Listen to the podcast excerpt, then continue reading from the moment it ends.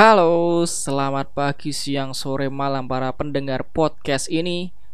Kembali lagi dengan saya Vincent Nugraha dan selamat datang di podcast Nongkrong One Piece.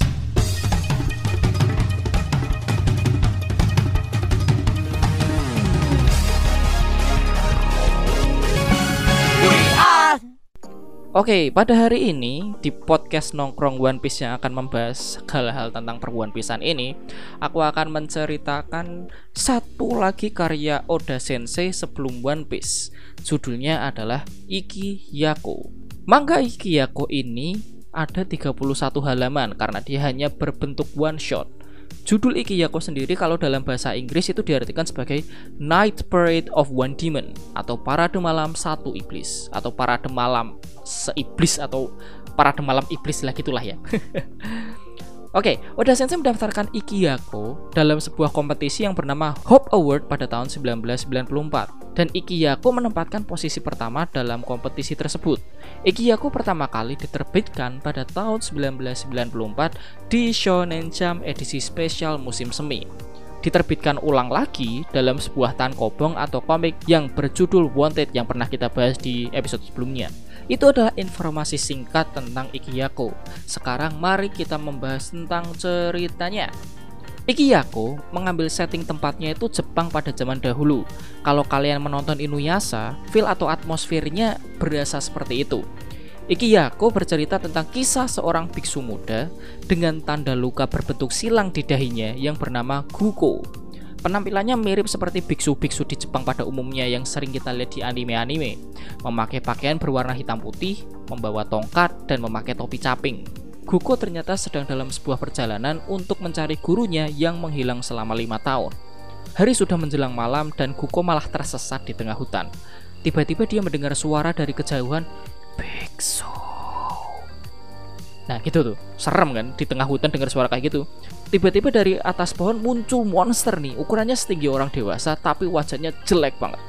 Guko langsung lari dengan kecepatan maksimalnya karena ketakutan. Ternyata meskipun dia seorang biksu yang dianggap punya kemampuan mengusir setan, Guko sebenarnya adalah orang yang sangat penakut. Setelah berhasil kabur dari monster tersebut, Guko sampai di sebuah desa. Disinilah keisengan atau bisa dibilang keunikan Oda Sensei terjadi lagi. Tadi aku sudah bilang, setting tempatnya tuh kayak Jepang zaman dulu seperti di Inuyasha. Tapi di sini Oda membuat sebuah desa dengan rumah-rumah kecil, tapi dengan bentuk yang lebih modern seperti perumahan, bahkan sudah ada lampunya. Meskipun rumahnya terbuat dari kayu dan atapnya jerami, tapi modelnya persis sama setiap rumah, jadi kayak perumahan gitu. Guko mengetuk sebuah rumah di sana. Dia berkata, dia adalah seorang biksu yang sedang dalam perjalanan dan berniat untuk numpang menginap untuk semalam. Pemilik rumah sangat senang mendengar itu dan malah memohon untuk masuk ke rumahnya. Tapi Guko yang mendengar itu malah jadi curiga. Kenapa kelihatannya nih orang senang banget ditumpangin orang asing, kan harusnya malah menolak gitu ya. Akhirnya Guko malah bertanya di mana kuil terdekat, dia ingin menginap di sana saja. Ternyata suara mereka ini yang ngobrol-ngobrol kecil terdengar sama warga yang lain. Warga yang lain berbondong-bondong meminta Guko untuk menginap di tempat mereka masing-masing. Ternyata warga memaksa Guko menginap karena mereka ingin meminta tolong pada Guko. Mereka ingin Guko memusnahkan monster tersebut. Monster itu ternyata sudah meresahkan warga sejak lama. Warga juga bercerita kalau monster itu adalah kanibal. Guko yang dipojokkan seluruh warga hanya bisa mengiyakan untuk membantu sambil menangis. Ya karena dia biksu, dia dianggap bisa membunuh monster tersebut kan. Tapi dia ternyata ya penakut banget gitu. Kasian gitu. Stop sebentar sampai di sini. Kalau misalnya kalian membaca ini nanti di internet, coba kalian perhatikan fashion dari para warga desa. Mereka sama sekali tidak menggunakan pakaian zaman dulu.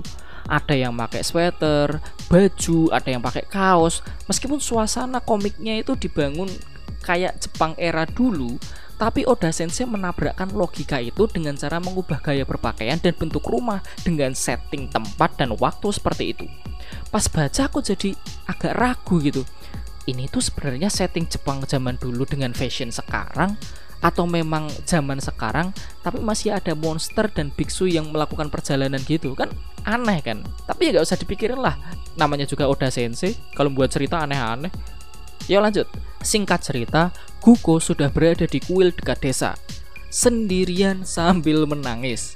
Tiba-tiba monster yang tadi muncul dari atas dan tepat di depan Guko sambil membawa pedang. Bukannya malah membasmi monster itu, saking takutnya dia malah memohon ampun.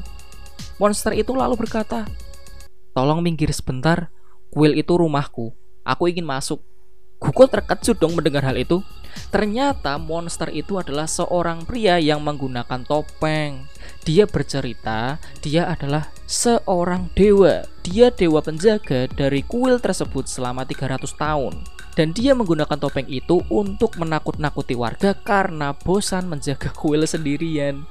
Kan bangsat ya, ini dewa loh, masa malah nakut-nakutin manusia?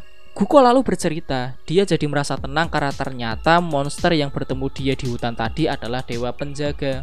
Si dewa pun bingung, dia merasa tidak pernah bertemu Guko sebelumnya. Guko menjawab, "Ah, suka bercanda dewa ini, tadi kan dewa menakuti saya di hutan." Dewa lalu menjawab, "Oh iya benar, aku ingat. Tadi aku menakuti seseorang di hutan sebelah barat." "Nah itu ingat, tapi kan aku di hutan timur woi. Jadi siapa monster tadi?" Si dewa lalu bercerita, dulu pernah ada biksu lain yang datang yang juga dimintai tolong warga untuk memusnahkan monster tersebut sebelum si dewa iseng menggunakan topeng untuk menakut-nakuti. Guko meminta bantuan dewa untuk mengalahkan si monster itu, tapi dewa menolak karena itu adalah urusan manusia dan dewa tidak boleh ikut campur. Guko akhirnya pergi untuk kabur dari desa itu agar tidak perlu mati dimakan si monster kanibal itu.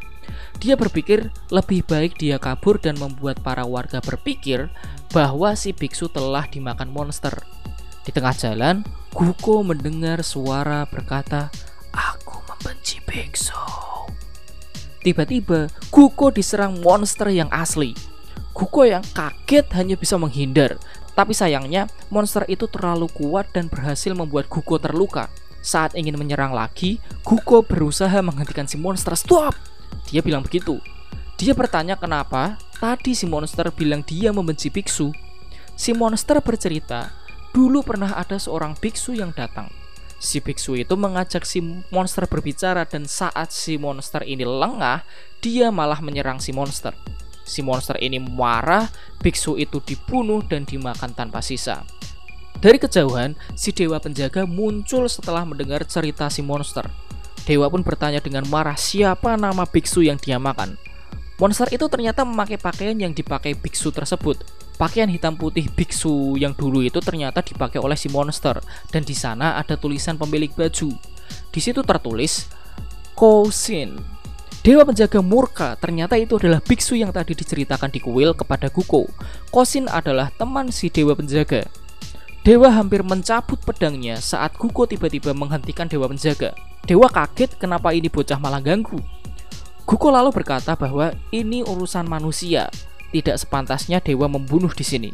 Dia melanjutkan bahwa ternyata Kousin adalah guru Guko yang selama ini dia cari. Dewa penjaga semakin terkejut mendengar fakta itu. Guko semakin marah, dia lalu meminjam pedang si dewa penjaga. Guko menyerang monster itu tanpa rasa takut sekalipun dengan pedang yang dia bawa. Guko berhasil membelah si monster menjadi dua. Akhirnya Guko berhasil melakukan permintaan para warga untuk mengalahkan monster kanibal itu sekaligus membalaskan kematian gurunya. Pagi telah datang dan Guko ingin melanjutkan perjalanannya lagi. Sebagai hadiah perpisahan, dewa penjaga memberikan pedangnya kepada Guko. Guko menerimanya dengan senang hati. Setelah itu, mulai terdengar berita ada seorang biksu yang berhasil mengalahkan monster. Tapi dia tidak pernah mengungkapkan namanya.